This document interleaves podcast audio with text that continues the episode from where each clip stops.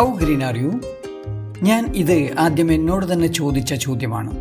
എന്റെ അളവുകോലിൽ അടയാളപ്പെടുത്താനുള്ള ഒന്നും എനിക്ക് തന്നെയില്ല. ബട്ട് ഐ എം ഷുവർ നിങ്ങൾ അങ്ങനെ ആയിരിക്കില്ല. തൊട്ടടുത്ത് ഒരു ഇലയനക്കമുണ്ടാകുമ്പോൾ നിങ്ങളിലുണ്ടാകുന്ന കുളിർമ അല്ലെങ്കിൽ ഒരു ഇല പൊഴിഞ്ഞു വീഴുമ്പോൾ നിങ്ങളിലുണ്ടാകുന്ന നീറ്റൽ. അതിനെ ആർക്കാണ് ഒരു അളവ് മാപിനിയിൽ തിട്ടപ്പെടുത്താനാവുക? ഞാൻ ഏതായാലും ആ സാഹസത്തിന് മുതിരുന്നില്ല പക്ഷെ ഞാൻ ഊഹിക്കുന്നു ഈ മണ്ണിനെ ഈ ഭൂമിയെ ചുറ്റുമുള്ള ഈ പ്രകൃതിയെ നിങ്ങളോളം ആഴത്തിൽ സ്നേഹിക്കുന്ന മറ്റാരും ഉണ്ടാകില്ല. ഭൂമിയുടെ അവകാശികൾ അല്ലെങ്കിലും നമ്മളല്ലല്ലോ. നമ്മുടെ വരും തലമുറയല്ലേ.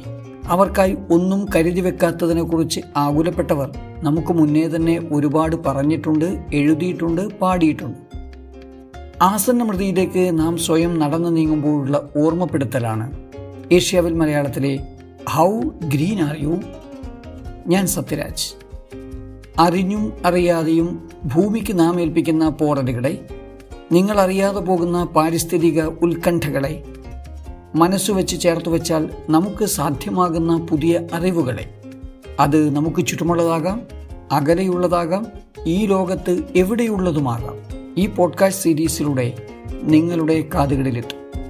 നമുക്ക് ഒപ്പം നടക്കാം. How green are you?